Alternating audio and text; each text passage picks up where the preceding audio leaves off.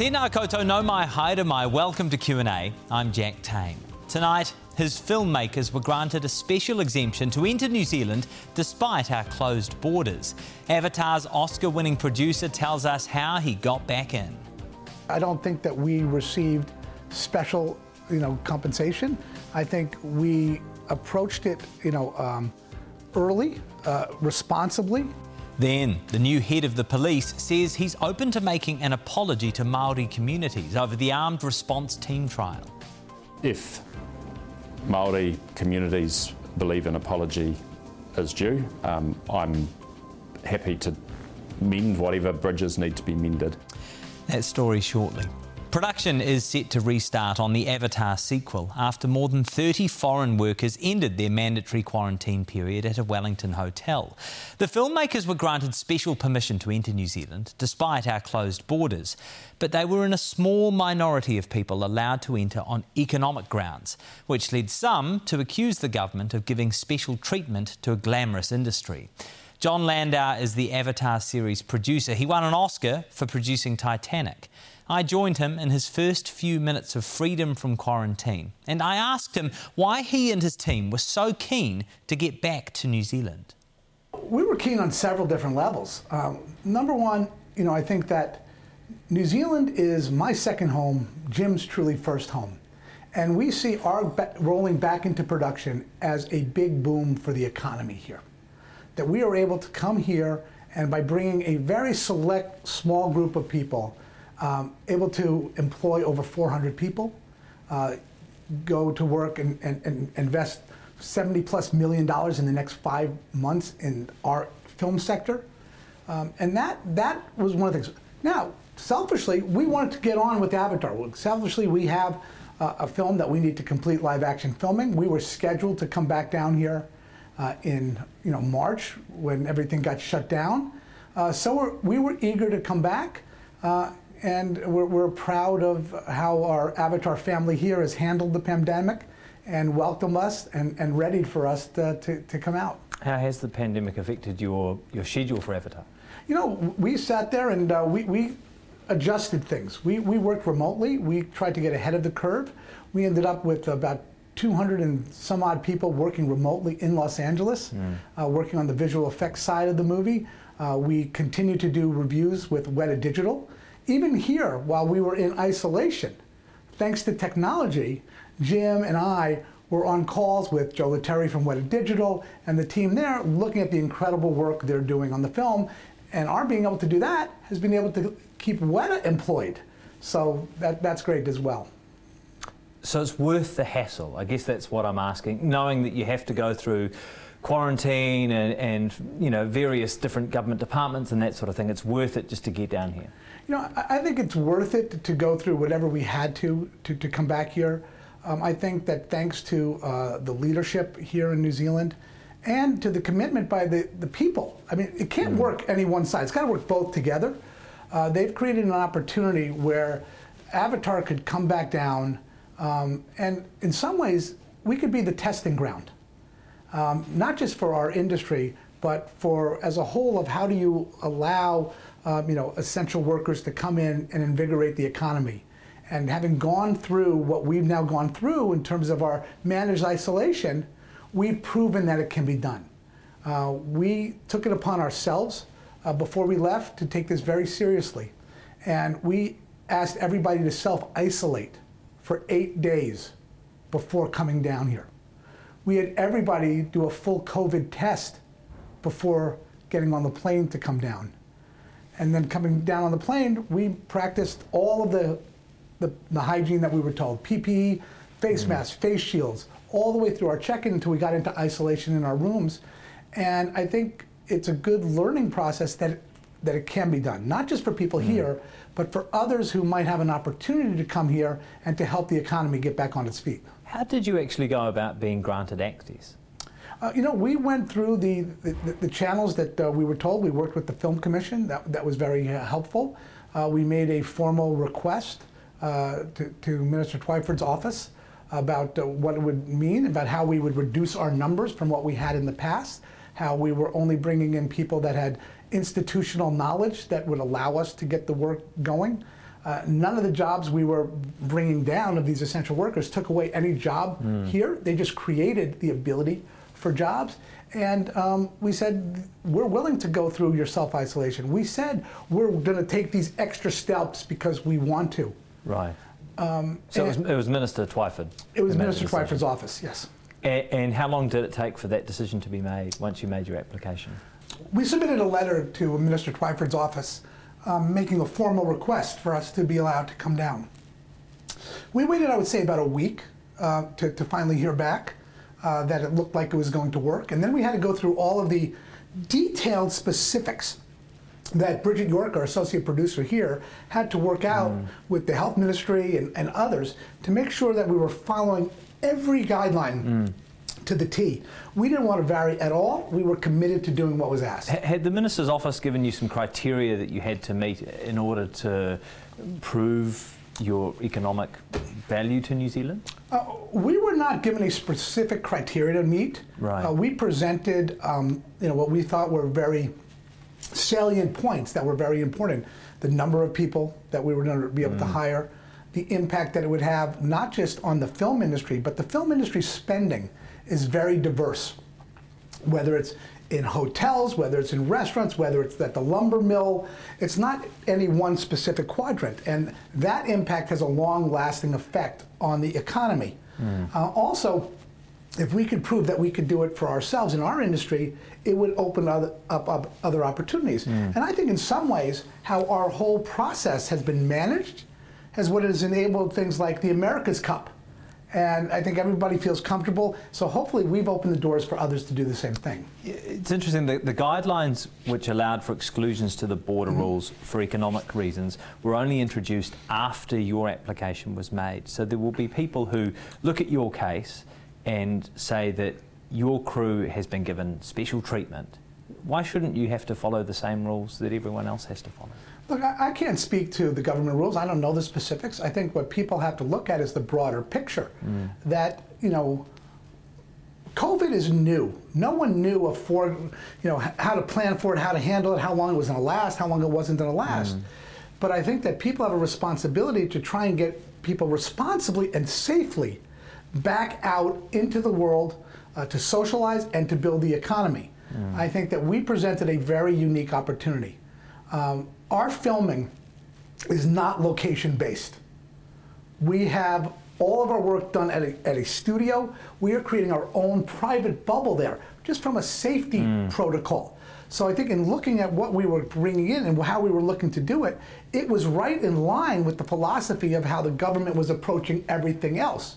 And um, I, I, can't speak to the timing of what was going on here, but I think they really saw this and our approach to it as something that um, was as protective of the, the COVID response mm. that you've had as anybody could possibly be.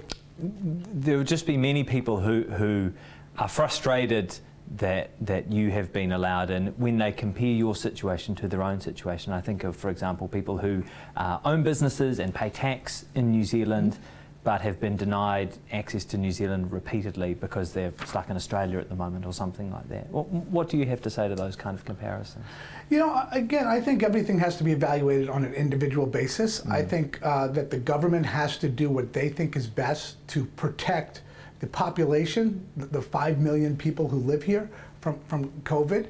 Um, and I think they've set up criteria. I don't think that we received special, you know, compensation. I think we approached it, you know, um, early, uh, responsibly, and I think as an industry as a whole, the film industry did this. I see you got a bit of flack on social media.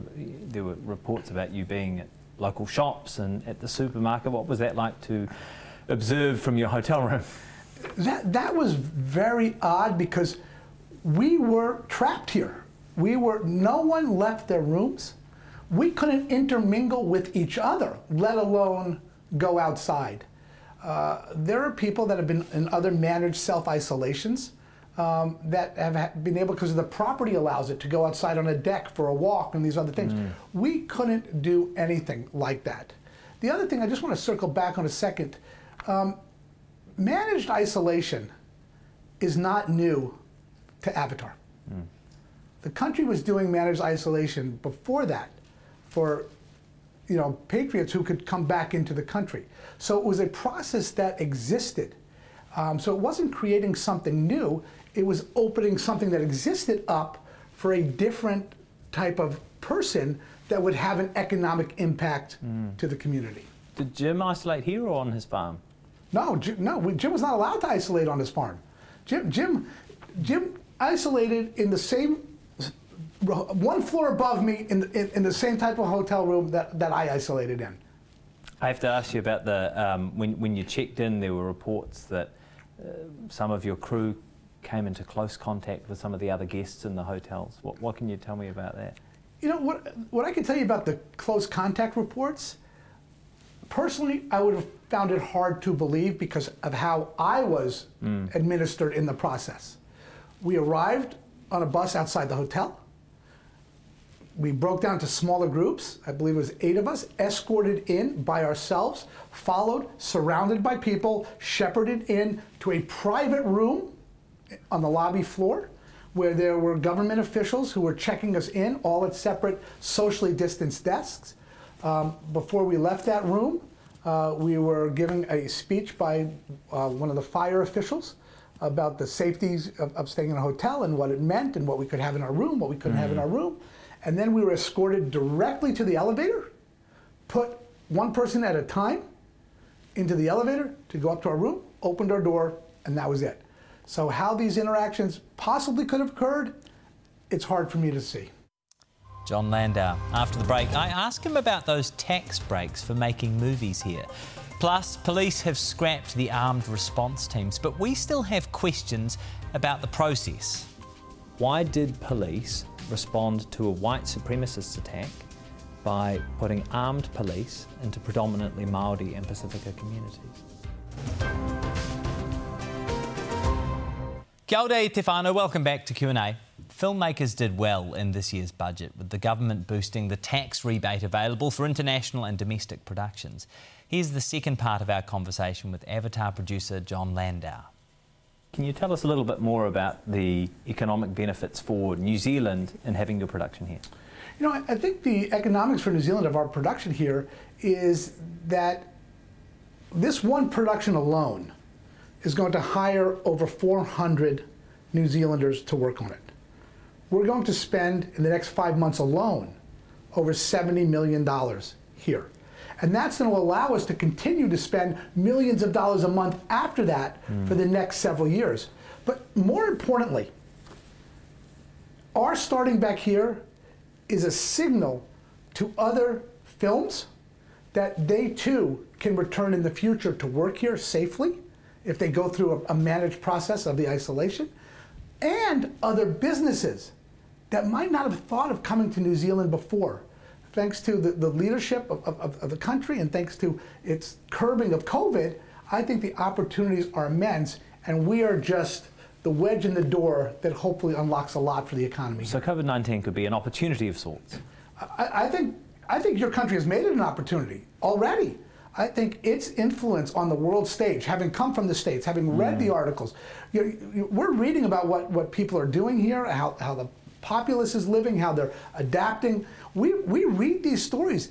That didn't exist that much before. Now New Zealand is a story, and, and I think that's a really great thing for the country. The government here has boosted the available rebate for international filmmakers in New Zealand to $140 million. How much do you expect to save with the help of the rebate? You know, uh, again, I can't quantify the exact amount of it, but but the rebate is, millions or tens of millions. Or? It, it's, it's tens, definitely tens of millions of dollars. We're spending a tremendous amount of money here. Would it be hundreds of millions? Uh, I don't know that it'd be hundreds of millions, but it's definitely tens of millions of dollars. And you know, I think that um, what the, the it, rebate is an incentive that might get somebody here the first time. And it certainly played a factor in our decision to come here the first time. It was we were trying to figure out the budget and how to get here, and it was an incentive. Mm. But what brought us back are the people that we've met here, the artisans, the passion they have, the technology that they're willing to learn and adopt. We are very technologically advanced shows. We don't view any of our technology as proprietary. We want it to be shared. And there are people here who embrace the learning of that and then in their own are able to push the technology ahead, not just in the film industry, but there's applications to the technologies we're doing in other industries that fuel other things, which is exciting. So, so the rebate helped to bring you here in the first place. That's not what keeps you here, but would filmmaking on your scale be possible in New Zealand without the rebate? I, I do not think on mass to sustain an industry long term that the film industry would be possible without the rebate. I just think there are too many other international locales that are competing for that same business. And again, that's because, in large part, because of the economic impact and the diversity of the spending of the film industry.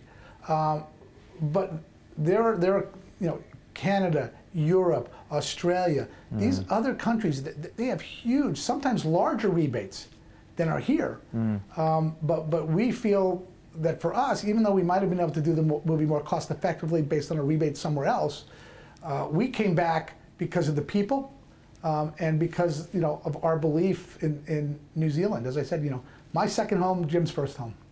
What's it like then, sitting here at a time like this, watching the death toll in the United States pass 100,000 from this virus? It's very sad it, it, it, it's very sad. And it, in, in, the States where I, where I just came from, where my wife is now, um, she'll, she'll go out to run a quick errand and she'll pe- see people who aren't social distancing, people who don't have masks on, yet the numbers in the state keep going up. Mm. If we had curbed them, maybe be in your position where we don't have to.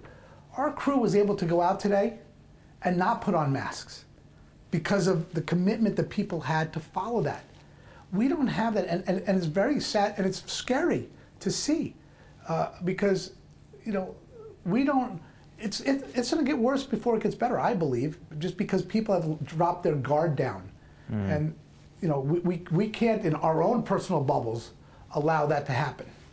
So you've been locked in a hotel room for two weeks. You haven't been able to walk down the street, what is the first thing that you want to do now that you have a bit more freedom? You know, the first thing I think I'm going to go, I'm going to go walk out by the bay. It's a beautiful sunny day here, and uh, I look forward to getting some sunlight on me and walking. And I love watching people. And it's one of the things I love about the markets here on, on the weekends mm.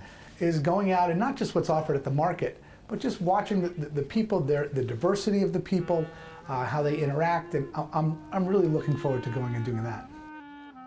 It is Avatar producer Jon Landau. And yes, for those who wondered, the Avatar crew paid for its own isolation.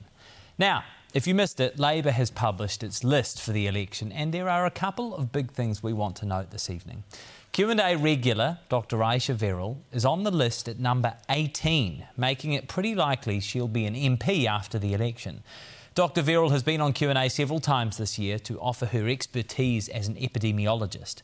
Health Minister David Clark is just one spot ahead of her at 17 on this year's list. Kia ora, Orini, what have you got for us on tonight? Tēnā koe Jack, o tira tēnā koutou katoa. Yes, hei te pōnei tonight, the housing market's taken a nosedive with the number of properties sold last month dropping by almost a half on a year ago. The red tape has ripped off 11 new projects to get the economy rolling the incredible story behind this image in the midst of a race riot. And a prominent voice during the COVID 19 lockdown, you just mentioned her name, Ayesha Verrall, enters politics. Hono mai for today's stories and tomorrow's weather at 10.45. Tēnā koe e hoa. Thank you. Kōrero mai, get in touch. We're on Twitter at NZQA. You can post on Facebook or email us at Q&A at tvnz.co.nz. Who were the quasi-armed response units operating before the official trial? And why didn't we know about them? Then, colonial statues targeted by anti-racism protesters. A senior Māori MP with his thoughts the young Willie Jackson will probably gone and knocked all the heads off. But now that I'm a responsible uh, Labor minister, responsible. we want to we want to engage in the process. We want iwi and councils to uh, to to talk about this. Hoki mai. The police commissioner says he's committed to working with Māori in a very different way. Last week, Andy Coster ditched the idea of having armed response teams on the beat, weeks before a final report on the controversial trial was completed. One News Māori Affairs reporter Yvonne Tahana got her hands on documents under the Official Information Act that identified poor methodology and a lack of consultation with the communities who would be most affected. I asked the police commissioner if the whole trial was a mistake. I think we have to acknowledge there are opportunities to step into that differently. Um, the basis for the decision and the big issue here was really about the style of policing that's appropriate for New Zealand. And consulting early and widely would have helped us to understand whether there would be public support for that way of working. So it was wrong? Uh, it's probably not that helpful for me to uh, judge or comment on the past as a new commissioner, but my commitment going forward is to consult well on initiatives that go to the heart of our style of policing. Look, I think there were real risks about the pace at which we moved in, and our own people have um, acknowledged that that made some real challenges for having a um, academically robust evaluation. So that's a, a learning as well. It's interesting to consider some of the information that has been released under OIAs in the last couple of weeks. The communications plan told senior police to justify the ARTs with the Christchurch mosque attacks. From your understanding, why did police respond to a white supremacist attack by putting armed police into predominantly Maori and Pasifika communities? Mm. The, the March 15 attack was, was part of the context, but the uh, overall intent with the armed response teams was to make sure we have the capability to deal with high-end firearms incidents. Um, and those the, the environment's been changing over some years, particularly around the prevalence of gang members carrying firearms. Um, I don't believe there was an intent to particularly target communities, but I fully understand that was the way communities felt. I mean, it, you, you, say it was part of the, the, the justification, mm. but I mean, you've seen the same documents I've seen, mm. and it clearly states that when police are asked about why we have ARTs, they should say, well, the Christchurch mosque attacks happened, the situation for police on the ground in New Zealand has changed, and yet the ARTs are rolled out in predominantly minority communities. Mm from my perspective, the biggest justification for thinking about frontline capability, tactical capability, is the change in the firearms environment over many years. It's a completely uh, different situation now than it was when I joined over 20 years ago. And we just need to make sure we keep evolving in a way that our people can be safe and our communities can be safe. On page four of the Police Mitigation Risk Plan, which was produced two months into the trial, police asserted it was likely the ARTs would be seen as disadvantaging Māori. Should the trial have been scrapped at that point? I think at the moment it became clear we had some uh, real risks around certain communities. That's an opportunity to reflect. And, you know, one of the reasons that we brought forward um, the announcement of uh, the decision before we've got a fully peer reviewed evaluation was the recognition it was causing distress in communities and the need to um, take care of that. So I think we always need to be open to feedback. Well, that was in December. That's from the police's own mitigation risk plan. Of course, the trial didn't end until April. So, should police have ended it much sooner? Because their own people were telling them this was causing damage. Mm. I wasn't obviously privy to those, but uh, on the face of it, without having examined all of those documents in that detail, um, there seems like there could have been an opportunity. Why haven't you gone through that detail? Uh, I said very clearly when I started in the role that I intended to await the evaluation. The trial had stopped at that time, um, so you know we were basically looking at okay, what are the next steps around the evaluation? Um, I think events, feedback, the strength of feedback that we've had, particularly following the death of George Floyd, made it really clear we should act sooner. So did you did you stop the trial because of George Floyd? no, sorry, the... sorry, I need to be clear. The trial stopped on the 28th of But you've ruled it April, out continuing. Was that because of George Floyd or because of No, it was factors? because of community feedback, but I think what we got was um, a much stronger feedback from the community following that event. Has the trial damaged the relationship between Māori and the police? It's, it's hard for me to gauge that at this point. We, we've taken soundings from a range of places. And what have they told you? Uh, so, our, our own uh, Māori Focus Forum um, has been supportive of us um, taking a decision based on the best assessment from a policing perspective, and, and I was pretty clear where I saw that going. They haven't reflected damage to Māori trust and confidence. However, I recognise that you know it's hard to get a single voice for communities, uh, and we have done our best to communicate very clearly our intent for the future. More than half of those arrested were Māori, including a number of 12-year-old Māori children who were arrested by ARTs. Do you owe Māori communities an apology?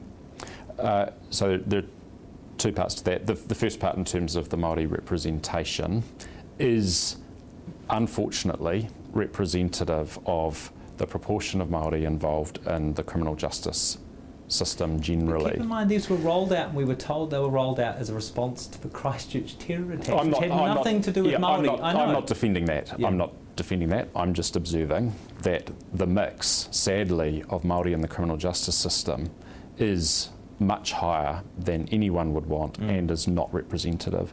In terms of Māori young people, I don't believe it's accurate to say that they were involved in arresting children that age. I think the data says we, they dealt with children that age for a range of different things. Do you owe Māori communities an apology? Uh, I believe we've done the right thing in being very clear that this thing's not coming out any further. Um, if Maori communities believe an apology is due, um, I'm happy to mend whatever bridges need to be mended. That isn't the message that I've had. The message I've had is people are delighted that we've made the right decision here. Uh, and I think there are a range of other things where people are getting a sense of our commitment to working with Māori in a different way. Through all of that, though, you, you don't have a sense as to whether or not the relationship between police and Māori has been affected by this trial. I think it's definitely been affected in some way. You know, the strength of feedback that we've had has been very significant. Damage. Uh, well, I, what I would say is have a look at some other aspects of the way we've been working, and we have demonstrated some significant commitment to Māori communities. And I would point to the way we responded to iwi checkpoints. Um, we understood the uh, fear that many communities were feeling, and we dealt with those in a way that was uh, very humane, very respectful, in the face of some pressure. In those OIA documents, um, there are a couple of references to quasi armed response vehicles that were already in action before the trial. What are quasi armed response vehicles? I believe we had some uh, situations where armed offender squad members were um, available through the course of a shift. They weren't routinely carrying firearms, but they have um, a level of capability that would be equivalent to what the armed response teams had.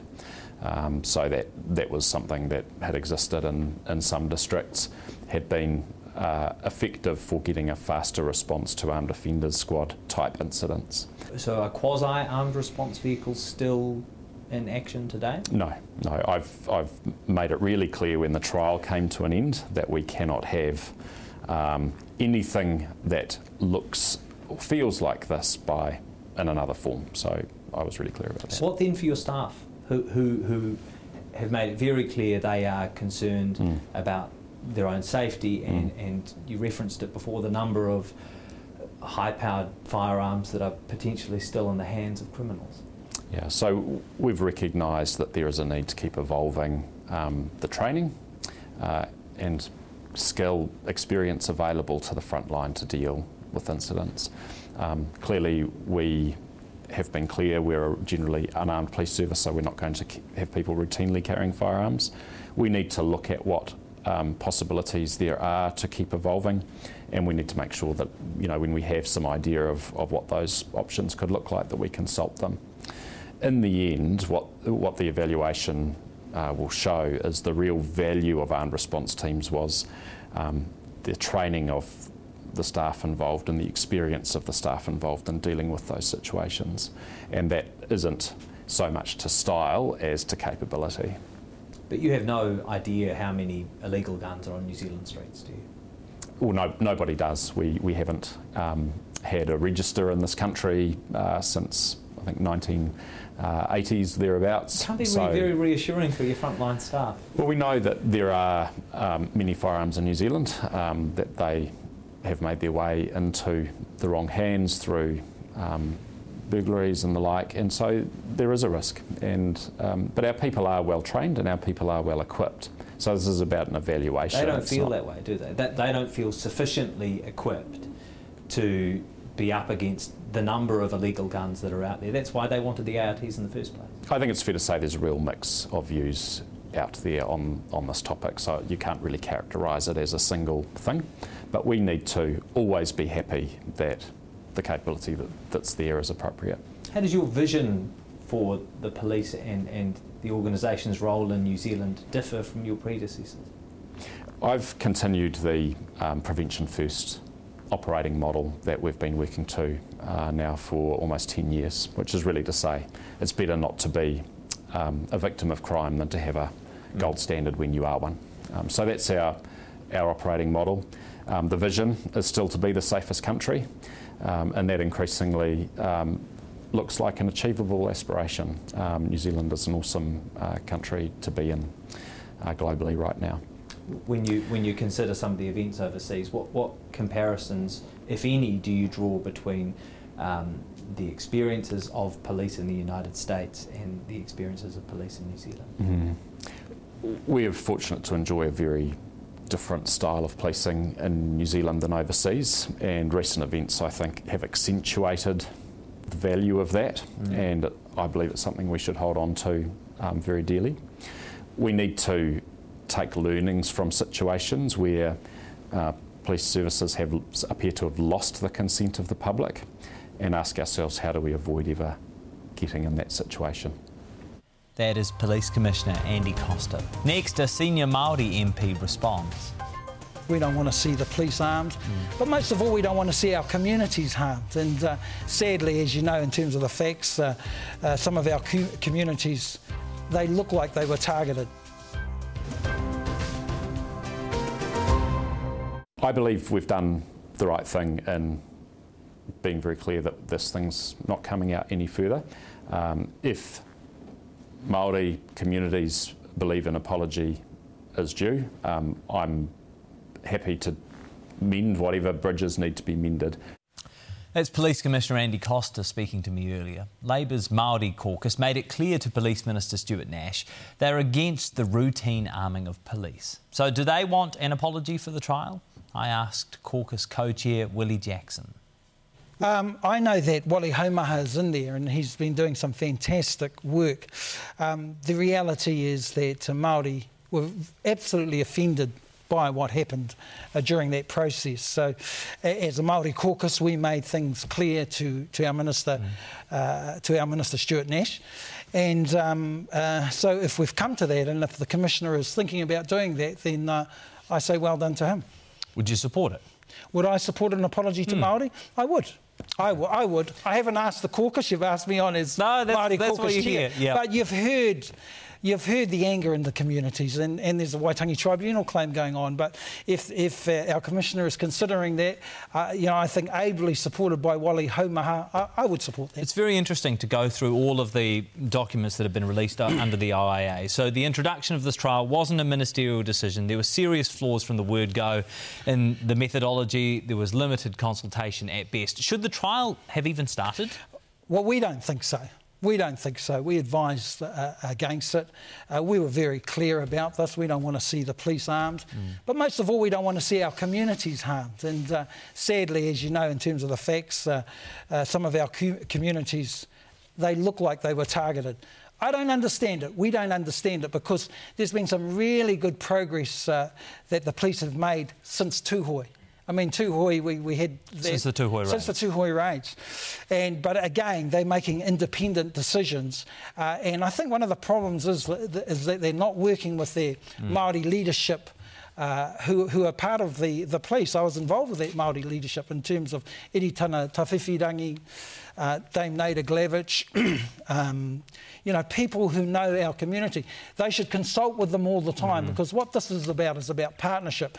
And, and we have forged, Māori have forged a reasonable partnership with police in the last few years um, and we want to continue that. But you can't take a few uh, steps forward and then go backwards, you know. And sadly, that's happened yeah. with the police trials. But I think we, if we can put it behind us and forge a partnership going forward, we, we could do well. The police minister Stuart Nash says he doesn't believe there is systemic racism within the New Zealand police, but there is unconscious bias. Yes. What do you think?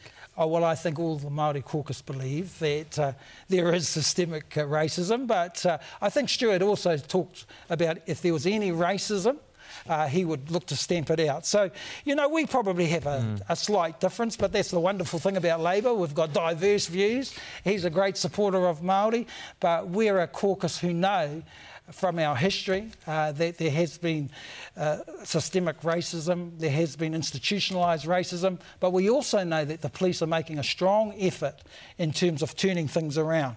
And uh, Commissioner Bush did that when he set up the um, Māori Leadership uh, uh, Commission. And, and, this minister, Minister Coster, is also doing the same thing. He's saying some excellent things uh, uh with regards to Māori. And, uh, and, and, in terms of systemic racism, mm. I don't think there's any, any doubt about that. But uh, doesn't mean that we can't turn the situation around. We're in, in an interesting moment at the moment, aren't we? You know, we, we have seen again large protests in New Zealand over the weekend following the Black Lives Matter movement yep. in the United States. Do you support pulling down some colonial statues in New Zealand? Well, well, for us, for our Māori, our Māori caucus, it's not just about pulling down the, the statues. It's about having the conversation. We need to have the conversation. You know, the young Willie Jackson will probably gone and knocked all the heads off, but now that I'm a responsible uh, Labour minister, responsible. we want to we want to engage in the process. We want iwi and councils to uh, to to talk about this. I mean, we we the, the, the, statues represent all the worst things in mm. terms of colonisation. They re- represent the oppression of our people. They represent racism. And our story's not being told. Our story's going to be told because we're bringing back history in terms of, of the schools. And our Prime Minister's announced that. And on top of that, we, we, we're, we're putting out our own monuments. Dame Whina Cooper, we launched her last, last year, oh, sorry, earlier this year. And we want to be able to do that. We want the full history of, of this country to be told, not just colonisers who, who created, you know, created havoc and mayhem amongst our people. If you do then support taking down some statues. Where do you start and stop? How do you decide which ones stay and which ones That go? conversation has to be, there's got to be a conversation mm. in terms of iwi and in terms mm. of uh, councils. I mean, you know, some some of our iwi, mm. some don't want to take them down. Me personally, I like to see them all. I like to see them all mm. come down, but there has to be a mature conversation and, and the full story in terms of Te Ao Māori has to be mm. told. We've got to celebrate some of our people. You know, when, they, when you talk about Tainui and all that, you've got this guy Nixon in Otahuhu who, uh, who's got a big statue. But where's the statue in terms of Te Puea Herangi?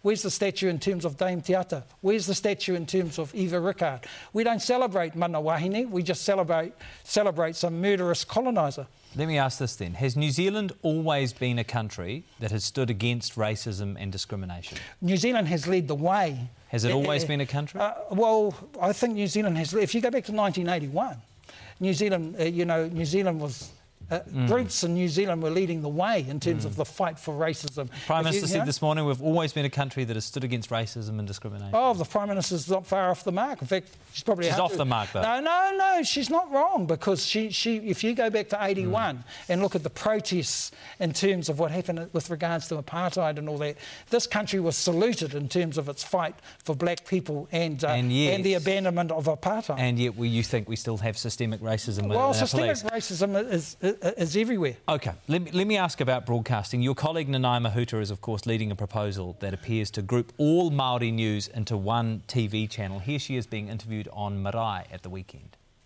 no room for competition in Māori media? There's a lot of room for collaboration, and I hope that's the conversations that people want to engage in. I know, as challenging as this uh, discussion document is, everyone in the Māori media sector knows that we can't stay where we are. We need to move, and they're talking about collaboration. What do you make of the proposal? Well, you know I can't really talk about the proposal. I'm not the minister. Yeah. I'm not the minister in charge, Jack. It's a discussion document at the moment, and uh, I think my views are well documented. So I'm not about. To And what are those views? Well, check it, check them out. I believe you've read some of them, uh, Jack. Please, they've they've been for, anyone who hasn't read them, tell us all no, they are. Look, no, I, I, I, seriously, I don't want to undermine a minister who's put in a lot of okay, work. Okay, here. okay. Let me let me ask some basic questions then. Just just uh, we can speak in, in generalisms if you like. Is a plurality of voices important in Maori news? oh, absolutely. Absolutely, there's no doubt about that, and I think the minister would agree with me there. Well, with the, regards the to that too, the minister has proposed a single Maori news service. What she has put up is a discussion document. There's been no, uh, there, there's no final sign off on this. There, people are uh, a little bit. I, I, hear there's a little bit of anger out there from some of your mates out there who you're learning Maori from, uh, Jack. And uh, um, but the final decisions with regards to that ha- have not been made, and she's been provocative, mm. and they've been provocative. That's what it's all about.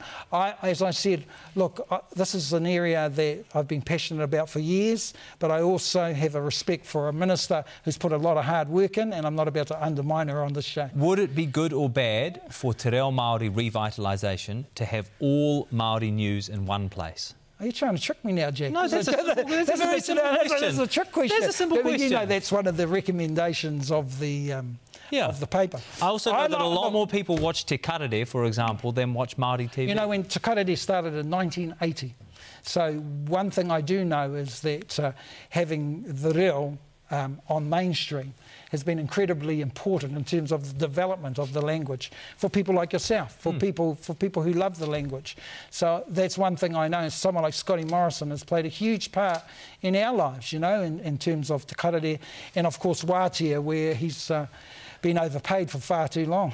What would be what would be the impact then of losing programs such as Te Karere, Marae and the Hui? Well, I don't think any of those you know, I don't think we're there yet. I don't think we're there yet. I think that our minister has put up a paper that is uh, provocative, that's upset a number of people in the industry, uh, but she's saying, well, what are your, what are your ideas? Uh, um, what could we do better? There, is no, there are no final decisions on, on this. Our people are passionate, as you know. You've got to know them a little bit in the last couple of years, the last few years, in terms of your quest in terms of the deal, and they, they don't take no prisoners, you know, and so we understand that, but this is a discussion document, and there is no, there has been, there have been no final decisions made with regards to it. Willie Jackson. We will wrap up after the break with some inspiration from this week's One Thing. As individuals, we need to summon up the courage to have the difficult conversations when those close to us espouse racism or hate Kia ora te whānau. Our, our one thing this week is from Narain Jana, a member of the Khadija Leadership Network, a group of Muslim women leaders. What's the one thing she would change to make Aotearoa New Zealand a better place? I'm Narain Jana from the Khadija Leadership Network, and the one thing I would do to make New Zealand a better place is hold ourselves accountable to eliminating racism and discrimination. It is a complex issue that requires critical reflection and action from everyone at all levels, at the individual and the policy level. Media need to represent minorities uh, as individuals with whole stories rather than homogenous stereotypes. Um, leaders need to genuinely represent all communities by lifting up underrepresented voices like women, ethnic minorities, and Muslims. Government needs to take into account discrimination and hate against minorities at all levels of decision making. As individuals, we need to summon up the courage to have the difficult conversations when those close to us espouse racism or hate, not just once, but every day. I know we can do better for our minority communities. Let's lead by example. Kua mutu. That is Q&A for this week. Thanks for watching and ngā mihi kia koutou i ngā karere. Thanks for your contributions. Thanks to the Q&A team. Hey Tērā Wiki. We will see you next Monday evening.